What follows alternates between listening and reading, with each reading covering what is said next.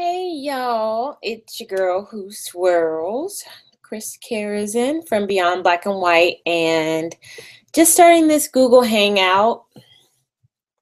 We're going to have a special guest later on, but I want to just kind of talk with you all really quick about um, some recent events that have happened that affect me um, and some recent events that have affect affected our community that are important for us to discuss.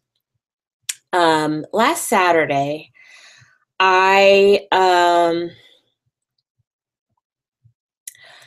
I watched a very ugh, it was really hard to watch. My half sister, she's my sister. She's my, ha- you know, people say, oh, you know, you, why do you, you know, qualify her as your half sister? Well, the, the reason why I do is because otherwise people don't understand. They have questions. Um, I qualify her as my half sister because she is 25 years older than me. So, she's like old enough to be, you know, my mother. And so we were never really that close. Um, in truth, my niece, who is 32 years old, we're more I'm more close with my niece who's who's 32 than with my um with my sister. And you know, it was really hard to watch the situation with my sister, um, and I think I've shared it with you guys. Um, you know, she was morbidly obese, and um, she was just kind of like, you know, I'm gonna do what I want to do, and you know, we had to kind of just accept that. But now we we watch her. We watched her die and it was really hard for me to watch. But i felt good because she was cognizant at the end. Um, i was able to tell her that i love her. I was able to tell her that um, that it was okay that we were going to take care of her daughter and that um, we love her. And you know i kissed her i kissed her hand and you know she she couldn't talk at the end but she had these furrowed brows. And i know just knowing my sister she um i know she didn't want to die. So it was hard because of that reason. You know it's it's it's it's somehow sometimes okay when the person is prepared to die it's a little different when you know that person is not ready. And so i knew that she wasn't ready and it was hard. It was it was definitely hard. And yeah i never saw anybody you know in the in the last hours of their life. So it was um it was hard to see. Um so that was just something personal that happened with me over the week that kind of affected me. But then there was also something that happened nationally that um, affected a lot of us, and that had to do with the events that happened in Ferguson, and that um, uh, the grand jury had decided not to pursue criminal charges for the police officer who shot and killed Mike Brown, who was an unarmed young man. He was um, 18 years old, and um, there's been some outrage about it. And I think we're all kind of like, you know, kind of in shock. Um, some of us old folks, I think it's reminiscent to um, the Rodney King verdict when it came out, and we were all kind of like, what? You know, and it and it gives you these this feeling of just powerlessness and then you're angry and you don't know what to do with that anger and um you know there's there's people who are really taking i mean there's various levels of people taking it internally and so uh there's one there was one person in particular who wrote to me who said that she was contemplating ending a relationship with a Swedish American man. I told you every time I do these hangouts, the phone rings. Um, she was she was contemplating ending a relationship with a Swedish American man because he basically stated the facts of the case that that um, Mike Brown was, um, you know, in the process of like b- before they showed um, footage of um, Mike Brown in a liquor store, and he was kind of like manhandling everybody and just sort of being a bully. And um, you know, the Swedish guy was like, "Well, this is what happened," and so she was very hurt by that because she felt like he was not acknowledging her pain. And it moved her to the point where she's ready to end the relationship. And she asked me basically if that's something that she should do. And I'm never going to give people, and you guys need to know this, I'm never going to give people advice to, you know, uh, end a relationship unless, um, you know, clearly um, there's some abuse going on or if children um, are involved and they're being abused you're never going to get that answer from me that um, i'm going to say you need to leave this person. I'm i'm just you know the decision is going to be yours because you're not going to blame me that you know you let somebody go because i told you to. So i you know again that that's you, your decision you're an adult. I'm not going to um, give you advice um, on whether you should leave or stay, but I'm going to kind of give, I'm, I'm going to try to guide you. And um, what I did today, based on that email that I got, was I put together a, um, a sort of list of rules that people in interracial relationships should maybe consider when they are um, faced with issues related to to race and you know how one group of people are um, perceiving things versus what another group is perceiving things. And i put this on the forum because again like i have been criticized for not covering the mike brown ferguson case but i got to tell you i have but i've been very um, judicious about where i um, put the information. I've been putting it on the forum, which is a protected spot. If you guys haven't um, joined the forum yet, it's beyondblackwhiteforums.com. I put it on the forum because, um, you know, I've I've been attacked already. I mean, I, I did a post on on uh, pumpkin smoothies, and some troll came on there and said, why aren't you covering the Mike Brown case? Oh, I know why. You're too busy sucking white D-I-C-K. And I'm like, this is on a video about pumpkin smoothies. So like I've already been attacked um for people who perceive that I'm not covering this, I'm covering this, but um, I'm just not providing an avenue for people to come in and and attack our community. And that's why I'm so proud of the forum because it allows for us to have these conversations troll free. So, again, this is a plug for the forum. If you haven't joined yet, um, you're missing out on a lot because it's really um, and and in the future we're going to be building and building. I'm going to be putting um, um, content on there that you're not going to be able to get anywhere else um, because I want you to feel like there's a reason why um, you've joined the forum, that you're getting something out of it, and that your community support is enriching your life in some way. So, um, if you haven't joined the forum yet, it's beyondblackwhiteforums.com. You have to register to see the content and to participate you need to be a subscriber. And again, it's $9.99 a year. It's a nominal fee, but it's the reason why we do that is because we want to keep the number of people who are trolling our site down. right now we've only been open a month we have over a thousand registered people to the forum but a couple hundred people are subscribers. Um, so that tells me there's a lot of curious people and some of them are trolls but they're not able to contribute because they aren't subscribers. And that's just a way to sort of protect our community i think it's important to protect our community.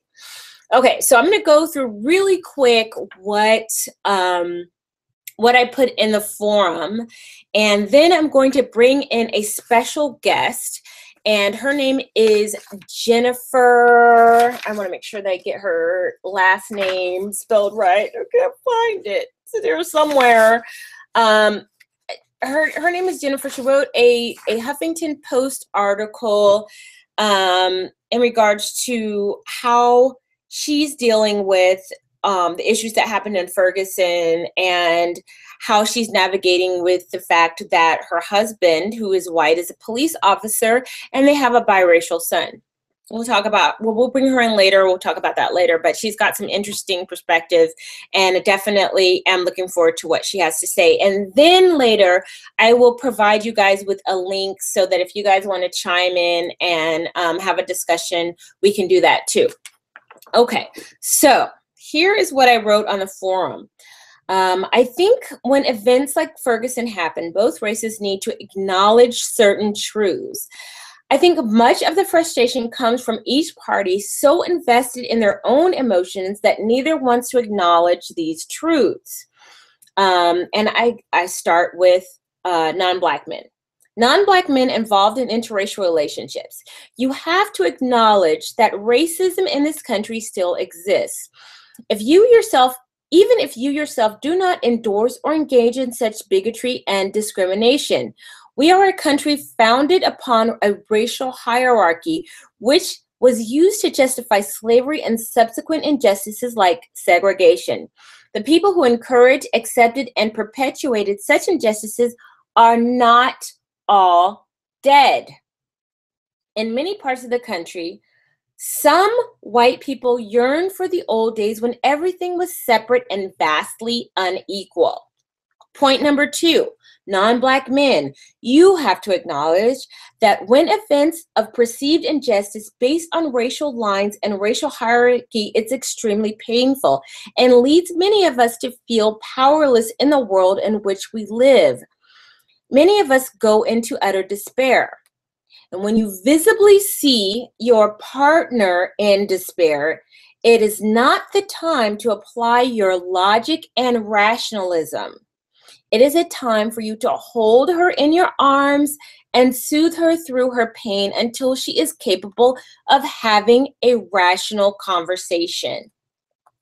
Point number three when emotions are raw, it's best to observe and acknowledge the pain the other person feels. Acknowledging a person's pain doesn't mean that you have to 100% agree. It just means that you care enough about the person in front of you to listen and give support. Point number four, please acknowledge that there is a segment of police who are completely sociopathic and power hungry. If they didn't pass the police exam, they would probably be in the mob or in a street gang. While a police force is necessary to prevent anarchy, understand that not every person who enters such a vocation does so to serve and protect. Some do it to maim and exploit, and many victims of such abuse are minorities. Yours truly, that is me, was a recipient of such abuse of power, and I have never broken the law nor have a police record. Final point because we live in a country where with a racial hierarchy, understand that issues related to your partner affect you too. If you have children, you need to know that your children may be negatively impacted by those who adhere to the hierarchy. You mm. have to acknowledge police misconduct so that you can protect your progeny. Okay, so now that I've addressed that side, now I have to address the Black women who are in these relationships. Black women, you have to acknowledge certain truths. First point the Black community is in tatters. We have a 73 plus percent out of wedlock rate, resulting in utter chaos, especially in lower income neighborhoods. Children growing up with, without fathers are the walking wounded and are often angry and much more likely to drop out of school and go to jail. You need to know that outsiders who observe this dysfunction see it for what it is. Everyone can see. We have to acknowledge that fractured families come into play when it comes to chaos within our community. No amount of money or legislation will affect the change that needs to come from within. Second point, you need to understand that white people see us killing each other. They see how many of us apply little value to our own lives and the lives of others. They become confused when a Black person's life seems to suddenly have value and galvanize the community only when a white person ends it. I am going to repeat that because that is important. I don't want you to miss it. They see how many of us apply little value to our own lives and the lives of others. They become confused when a Black person's life seems to suddenly have value and galvanize the community only when a white person ends it. They notice, and yes, they are quietly judging. Third point, you have to acknowledge that the Black community is not completely innocent powerless, and unable to enlist personal accountability. Not everything is the white devil's fault, much of it is ours. Final point. You need to understand that the man in front of you should not be some voodoo avatar to stand for every racist white person that has ever wronged you or others. Just as you want to be judged as an individual, you must also extend that courtesy to your partner. That's the advice that I gave to people who are in in black white where the the um the the male is is white and the female is black you know, it also can apply to, I guess, black men who are, you know, with white women as well, but that's not the community that I service. So um, that's basically where I stand on these issues. And again, empathy has to come into play. You guys both have to shut up and let other and, and let the other person listen. And when the other person is in pain, that's where your empathy and your compassion and your love for the person in front of you has to come in. When we are in pain, we are not always rational. When we are in pain, we don't always adhere to logic. Especially as women, we're very emotional. So it might not be time to hit us with the facts, even if the facts are legitimate. However, Black women, you can't you cannot go around thinking that the black community is innocent little babies that have no agency. That does that does not do us any sort of service at all. It infant, infantilizes us and it also hamstrings um, you know people who are trying to do better. So i think that um, we're we're going to have to work we're both going to have to work to do better. And i hope that uh, this community you know understands where i come i'm coming from. I i want you to know that i understand you know where the pain comes from. I have i have lived it. I know i have a son and i you know of course i'm concerned for him as well. But again we have got to in, in order to affect change, you're going to have to acknowledge. Better. Hi, Jennifer. Um, Hi. Can you do me a favor? Can you turn down um, my YouTube so that you? Yeah, I just closed out of YouTube. Sorry. That's okay. All right, so you guys, I um and want to introduce you to Jennifer. Is it Borget? How do Borget. I pronounce your last name? Borget. Jennifer? Yeah, can you hear me? How do I pr- pronounce your last name? It's Borget. Yes. I can hear you. Borget. Borget. Okay. Um, okay, so I just want to give you guys a little introduction to Jennifer. Jennifer is a um, obviously a beautiful African American woman who is married to a white man, and they have two biracial children. One is a, a, is a boy and one is a girl. And her husband is a police officer, and she wrote a really poignant essay about how the issue that happened in Ferguson affects her both sides. I mean, her husband, who is white, is a police officer, and she worries for him. And she's got a son who's biracial um, and has sort of a phenotype of, of an African American. If you can clearly see, he's mixed.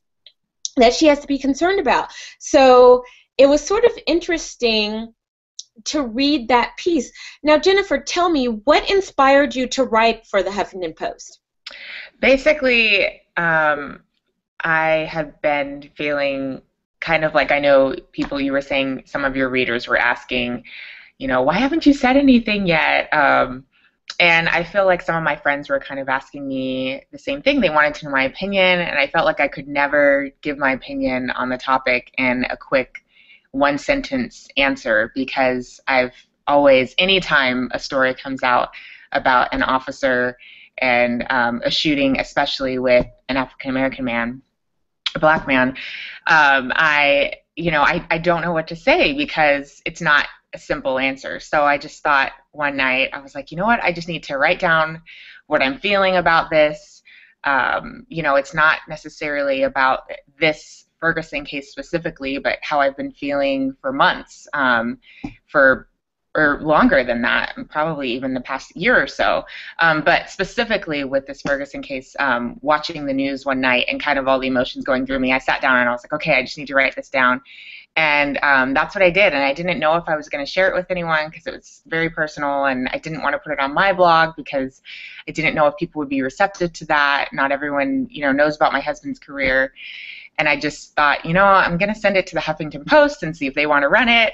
And if they do, then okay, it's out there. So that's what I did, and that's how it happened. And, and and I'm so glad that you did, and I'm so glad that you messaged me too because it was perfect timing. it was totally perfect timing. Now tell me what when all of this went down, what was the conversation that you had with your husband about it? You know him as a police officer. What were people saying in the force behind this quote unquote blue wall? Well it's funny because i mean i don't really feel like i mean if, if he does talk about it at work um, i mean i haven't really asked him what his coworkers or you know people like that have said. I mean talking to him about it i mean i feel like i know a lot more than the average person about police tactics and safety. And I mean, I've even been to my own workshops where we do um, scenarios on, okay, when are you going to shoot? When are you not going to shoot? Um, you know, someone has a knife and they're coming at you. When are you going to pull the trigger? And um, you know, I've I've realized that um, it's a lot different and than people than the average person, you know, knows and what people are trained to do. I mean, a lot of times I hear people say, when someone has a weapon, um, why didn't they just shoot the gun out of their hand? And I'm like, you don't know anything. Like you're watching movies, you know, you don't, you're not, you can't shoot a gun like out of somebody's hand. That's not, you know, how they're trained. It's, you know, it's not like shoot to injure somebody, shoot them in the leg or something, you know. Um, Wait, so, let me let me stop you right there yeah. for a second why can't you just shoot to injure? So so then you know possibly, and I don't know if you can answer this question, but you know, people ask, well, why wasn't he tasered, or why wasn't he shot in the leg, or why didn't he get his kneecaps blown mm-hmm. out? I mean, uh, is that I mean, I, I mean, I don't know about like that specific case, and I don't really feel comfortable talking about that specific right. case. You know mm-hmm. what? Um, but in the case of um, you know deadly force encounters, from you know what I've heard, it's if if you fear your life is in danger, um, most most commonly, you know, with people with with weapons, you know, if someone has a gun, you aren't going to try to shoot the gun out of their hand or shoot them in the leg, you know, and hope that they drop the gun. You don't, you know, the point of having a gun isn't to injure someone. You use that as a last resort. So, right. you know, sure, if you're going to use a taser or something else, like, okay, you know, that's what you're going to do to stop it. But at the point that you pull your gun out, you're using it as deadly force. Right. It's like you you you there to take care of business. Yeah. totally get it. Um, okay, so like I said, I, I, I loved this I loved this article and there were some people who I posted it on our fan page and there were some people who had some mm. some questions and we're, we'll, we'll maybe go through a couple of them but the one that the one thing that really stuck out to me was the paragraph where you um, and I guess I'm just gonna I'm gonna read um, where it says I don't I don't need to know much more than the statistics to know that I need to be vigilant with my son. No toy guns ever. Teach him to address adults with respect, and if he has a problem with authority, he follows orders and brings his this to me so that I can get to the bottom and handle it. I will teach him to trust police because he can't afford not to. Fear and the urge to fight or flight could ultimately cost his life. I'm sure there will be times where he'll get angry with me for not allowing him to do the things his white friends do. But the fact of the matter is, he can't get away with those same things. It's a privilege I took from him by giving him my black genes.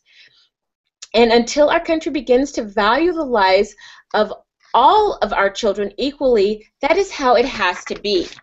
Now, what are some of the things that you won't allow your son to do that maybe his white friends yeah, some people have been asking me that. You know, I, I didn't want to imply that he can't have white friends or he can't hang out with uh, white friends. I mean, that's not at all what I meant. But, um, you know, I mean, a lot of us myself and my husband included did dumb things when we were growing up. And i think in this day and age you know like with facebook social media i mean everything's out there first of all.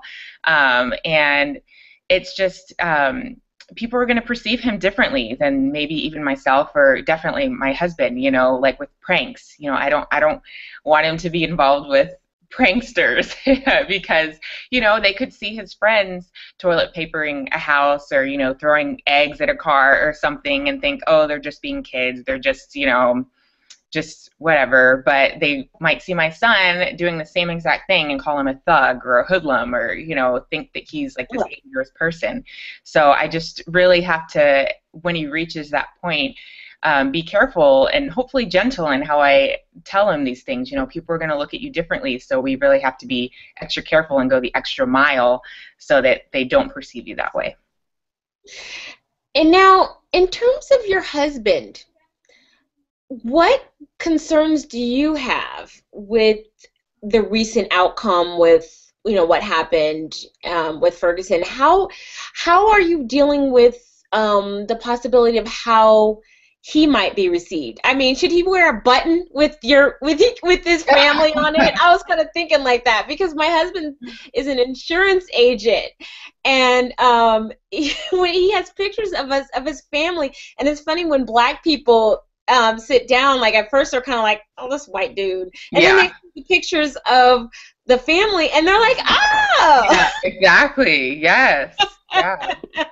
Maybe you guys should get a family button, a family picture, and put it as a button. I think that would be a little dangerous for him. For I know. Who, you know, want to like, I know what your family yeah. looks like.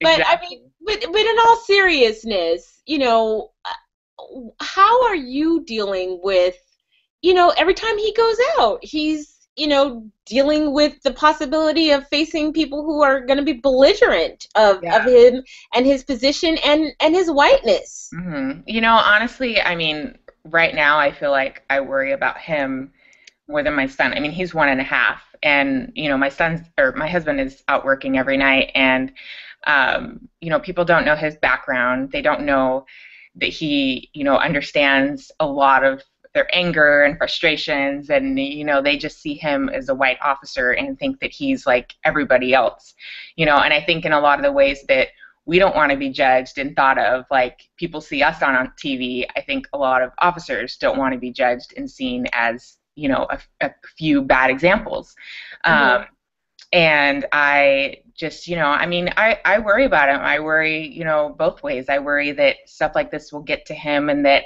someday if he's ever in a situation where he um, needs to protect himself that he will hesitate and get hurt because he's worried about um, backlash you know? I mean that's being pc or whatever. After things like this. So so i mean what reassurances do you have? Like, how do you, you know, how do you feel about, you know, kissing him goodbye when he goes out on the job? And... you know, I mean, I think a lot of it is um, just um, faith. you know, yeah. I mean, I just got to trust that he's going to be okay. I mean, there was actually a shooting here in my city uh, last night. And it was on CNN today, and he had left just 15 minutes before, like, was right in that area where that happened. And um, you know i'm so grateful that nothing happened. But i mean people you know that story will come and go like quickly. I mean um, but you know it's my reality that i live with every day. But you know you look happy and relaxed. You're a stay-at-home mom. You're beautiful. Um, and, and it's funny because like I meet so many people and I forgot. I'm like I met her at Blogalicious yeah. like a year ago. yeah, we go way back. We do, we do. That was so glad you reached out to me. But okay, so I just want to go really quickly because you talked about um, the incidents of officer-involved shootings, and it was like a hundred um, nationwide well, last year. In uh, in yes, in the article, so far this year there have been 105 officers, as of okay. yesterday when I checked, that have died in the line of duty, and um, like 40 something of them have been shot to death. Mm-hmm. Like, and others, some have been beaten to death. Others have been wow. um, run over with a car. Others, um, various, you know, things. So, um, so yeah, some of it was might have been accidental.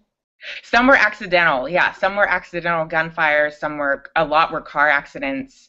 Um, but gunfire is the number one. Um, not accidental gunfire, but um, like yeah, gunfire is the number one cause of of death for officers, at least this year. And, and to put that in perspective, you have to think about, you know, how many police officers there are. I mean, mm-hmm. how many police officers are there na- nationwide? I mean, yes. are we talking, you know, it, it, but it doesn't matter when it's your husband, right? But are we talking about like 1% of police officers? If you're talking about like 100,000 police officers and maybe 100 no, i don't know. I don't know. I mean i know in what in new york i think they're the largest force and they have like what like 20 30,000 i mean it's a ton right. you know? Right. So um, I, am thinking there's probably like, you know 100,000 cops wouldn't you say? I'd say maybe more than that but yeah. Um, that's just the very like, low baseline. Yeah sheriff's departments and highway patrol yeah, and, yeah, and all of that. Yeah. But it still doesn't matter when it's your husband. Oh yeah.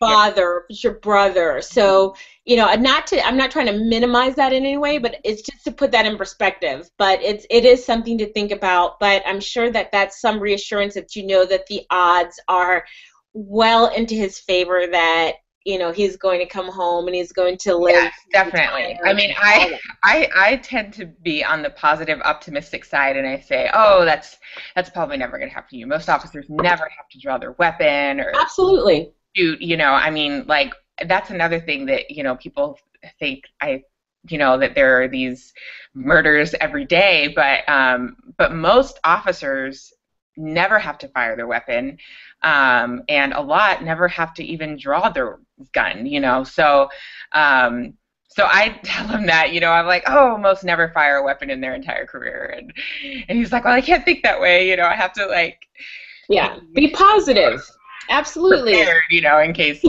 something happens, you can't just be like, oh, you know, I'm I'm good, nothing ever happens. You know, Right. it happened last night, so. Um, yeah, yeah, but I tend to be on the positive side and think, okay, you know, I mean, there are still nights that I get nervous, but especially after events like this, I get more nervous because I worry about retaliation, you know. Exactly. But, um, And and and feelings and, and emotions are still running high. yeah, Now, okay, now we, we got to switch off a little bit because um, we, we- you know, I am like the queen of interracial relationships, so we're going to have to go there. oh. How did you meet your husband? We met on a blind date when I was in. Really? We've been married almost ten years. It'd Wow. month, so Wait, wait, Yeah. wait. And you're 29. You got married when you were 19? I was almost nineteen. Yeah, we were really young. Oh. yeah, so I married him long before he was a police officer. So yeah. Wait, okay, so you got to go back. So you guys were 17 oh and no, no, no. He, date. he was twenty-two. I was Okay. um, 18, and we met on a blind date, and then six months to the day from the day we met, we got married. So, Wow. um, yeah, so it was really quick. I mentioned to you earlier I, I went to BYU, so that's Yeah. typical at BYU. So, so you were at BYU is being for those who don't know is Brigham Young University, and that is sort of the hub university for um, people who are Mormon.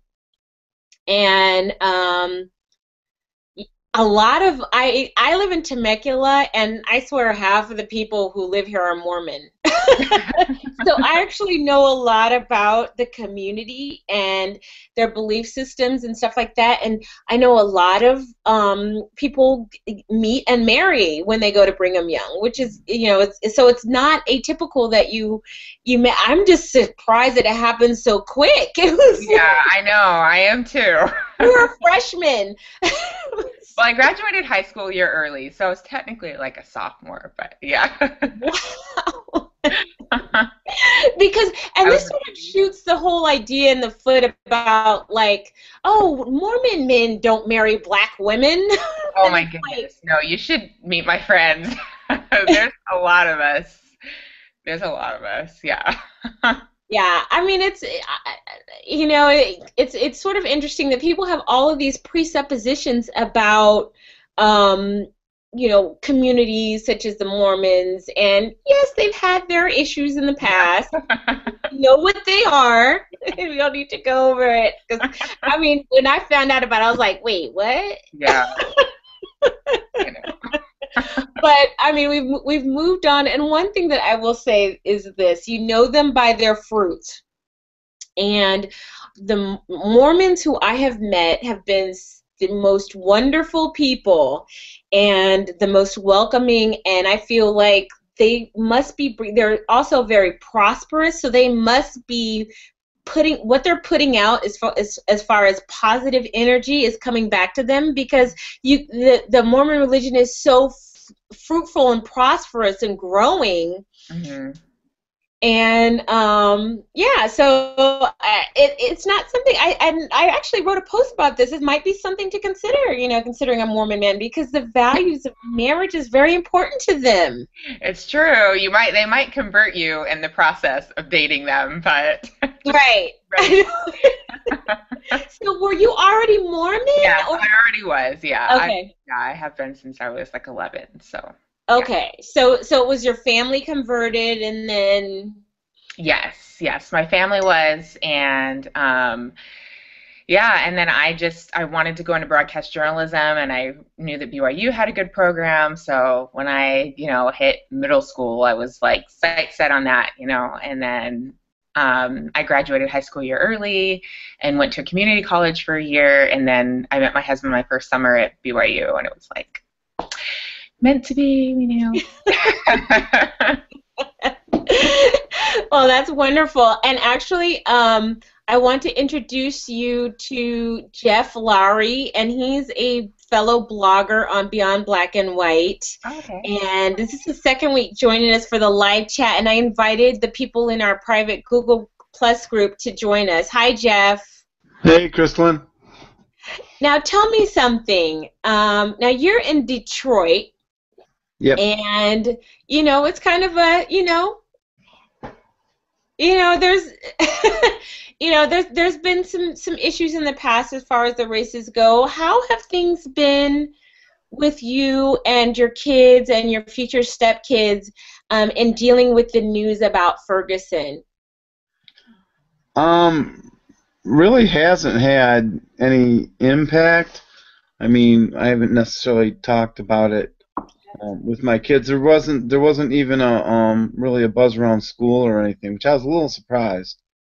Um, you know, the school I teach in is um suburban, um mix, primarily African American, but you know we, we we probably have maybe 10, 15 percent um white kids.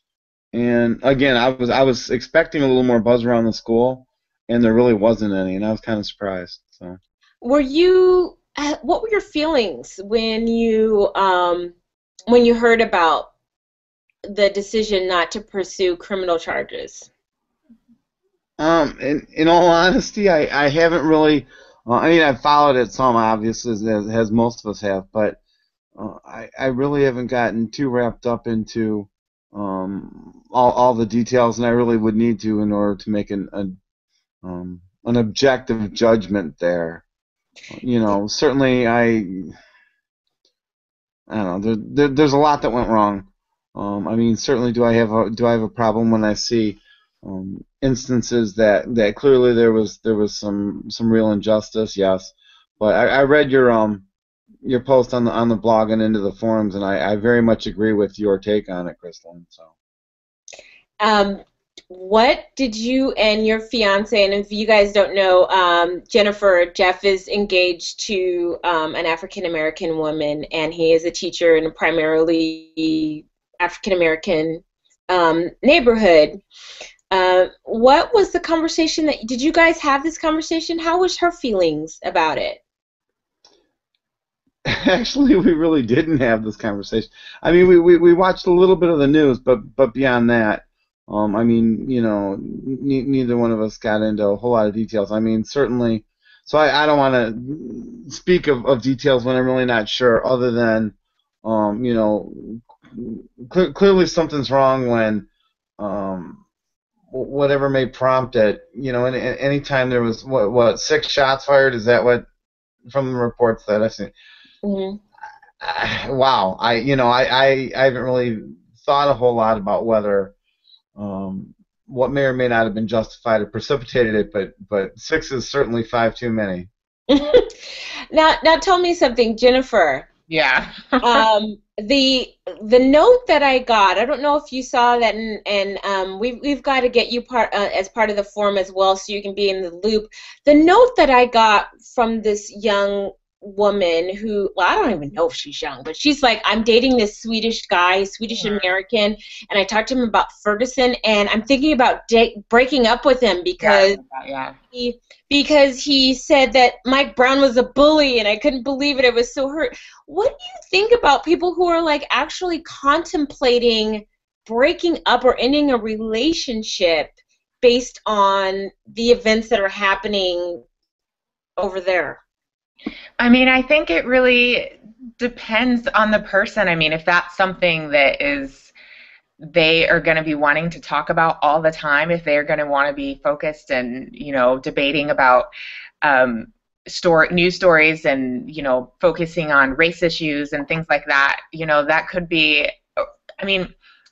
I should say, even if they're not going to be talking about it all the time, you do want someone who can you can have a conversation with about that and not always be in heated arguments and especially right. you want someone who can be sympathetic to your point of view right but i mean i don't that's not something that my husband and i talk i mean most of the time we forget that we're an interracial couple right you know, and it's exactly. until i mean like, i was saying earlier like, trying to make sure that you know there's like food you know like okay yeah. you know what are we gonna have so for dinner and worry about know, you're not thinking about brush their teeth and you know it's just the regular, just day to day stuff. Like we don't talk about these issues all the time, and it's just kind of interesting to me how people want to make it seem like interracial couples are constantly talking about race, and we're not. I mean, yeah, we're just not at all. No. Not at all. You know, and I mean, in these cases, I think the only reason we talk about it as much is because he's a police officer and he has a totally, you know, like, like a way wider Right. scope on the situation than the average person. You know, so so we talk about it because I want to know. Well, you know, like let's let's go through this scenario and what if like this happened. You know, um, but I mean, ordinarily we would not be debating about something like that. You know, and I think you really have to think like what's most important to you you know i mean you want someone who's sympathetic but um it sounded from her letter like he just kind of wasn't sure like you know this Yeah, is I mean, he's and and he's a foreigner, so he know? doesn't have that frame of reference. exactly yeah he's kind of new to this like give him a chance to catch up and kind of you know know your point of view and then maybe see where the relationship goes Yeah. from there and if he completely like does not appreciate your opinion then maybe you'll want to rethink things but i mean if you guys you guys should be able to talk about some stuff like Right, e- exactly. And, uh, and here's another thing too, where the disconnect comes in, and you know, you you talked about it briefly in your in your article about teaching your child to respect authority. I also have a son who is biracial. Um, I don't know. He's probably of questionable pheno questionable phenotype. I mean, I don't think he necessarily looks, you know, black. But hey, who knows? We I still know that that is part of his heritage, and so I will be making him cognizant of what potential issues as he grows older and as it is age appropriate. Mhm. But my question is, knowing what we know, you know, we can't even ask the question like, why did Mike Brown um, charge the police? Why did he steal that? Like, I mean, like all of the things that led up to this sort of the total disrespect of authority. Why can't we talk about that? Like, is that not legitimate?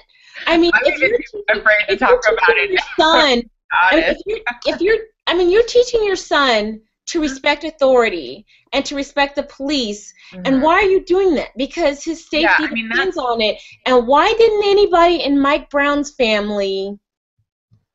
And this is just me asking the question. Yeah, You know, I I try not to focus on like specific stories because I feel like it's you know still so soon and so emotional. it's too and, raw. Yeah. I mean, but to say like with my son, you know, and taking it, you know, and that's in the article that I wrote. I really just tried to keep it all like my point of view and not you know my opinion on the actual um, event that occurred.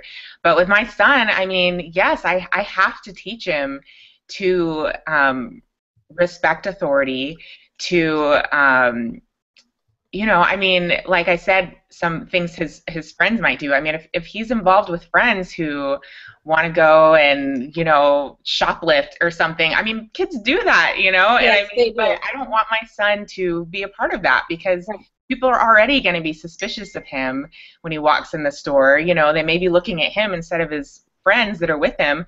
But you know, he he can't be involved in things like that because there's already a target, so to speak, on his back. So I want him to, and this is how my parents taught me. I, I didn't mention this in my article, but my husband, my father was a police officer as well.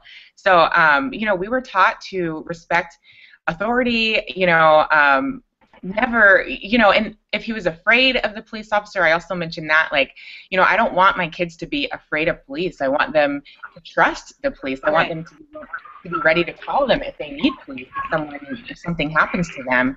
So, um, you know, and if they're not afraid, then they're not going to feel threatened and they're not going to want to run or fight, you know. Yeah. Don, Don Rice, I see you joined us, hun. Can you turn down your YouTube um, uh, feedback? Because you, you, you must have me on YouTube, so can you turn that off? Uh, I'm not sure how to do that. Well, if you just go to your YouTube window and just close it. Are you on my? Are you listening? Uh, no, I don't have YouTube up at all. Okay, well, you've got feedback somewhere. Do you have a television on or a radio on or something? Oh, yeah, there's a television on in the background. Oh yeah. Hang Can on a second. Down? Yeah. Okay, it's so funny. You're like me. Like I have, ba- I, I, I love background noise. I can't, fo- I can't work unless there's back background noise. um, but now, uh, first, I, I do want to preface and say this to everybody who's listening. Do do I think that All Mike right. Brown was wrong for behaving that way? Yes. Do I think he deserved to die for that? No. So absolutely, I. It's very unfortunate that a young person got cut down um, in the process of have of living a full life or potentially living a full life because of a, a moment in time where they may have thought like many teenagers thought that they were invincible you know we have all thought i mean i have been on the highway going 90 miles an hour when i was 18 years old thinking i can't pop a tire I mm-hmm. can't get into a car accident. I'm gonna live forever. Ain't nothing gonna happen to me. So I think we've all had those sort of unwise things, and, and and we've all been able to live to talk about it. So it's very unfortunate that Mike Brown was not able to live to talk about and maybe correct the mistakes or maybe teach, you know, his future children, hey, this is what not to do. Mhm. Mm-hmm. Don, are you there? Yeah, I'm here. What do you have to say? Like, do, do, have you been listening to the broadcast? What do you have to say about all this? Well, I, since I just came on, um, I have all of what you said, just this last part. Well- uh, but uh, for, well, from what from what I've read on, on in the uh, online media, like Alternet and uh, uh, Daily Kos, is that uh, the, the the that Brown was like 100 and almost 150 feet away when he was shot.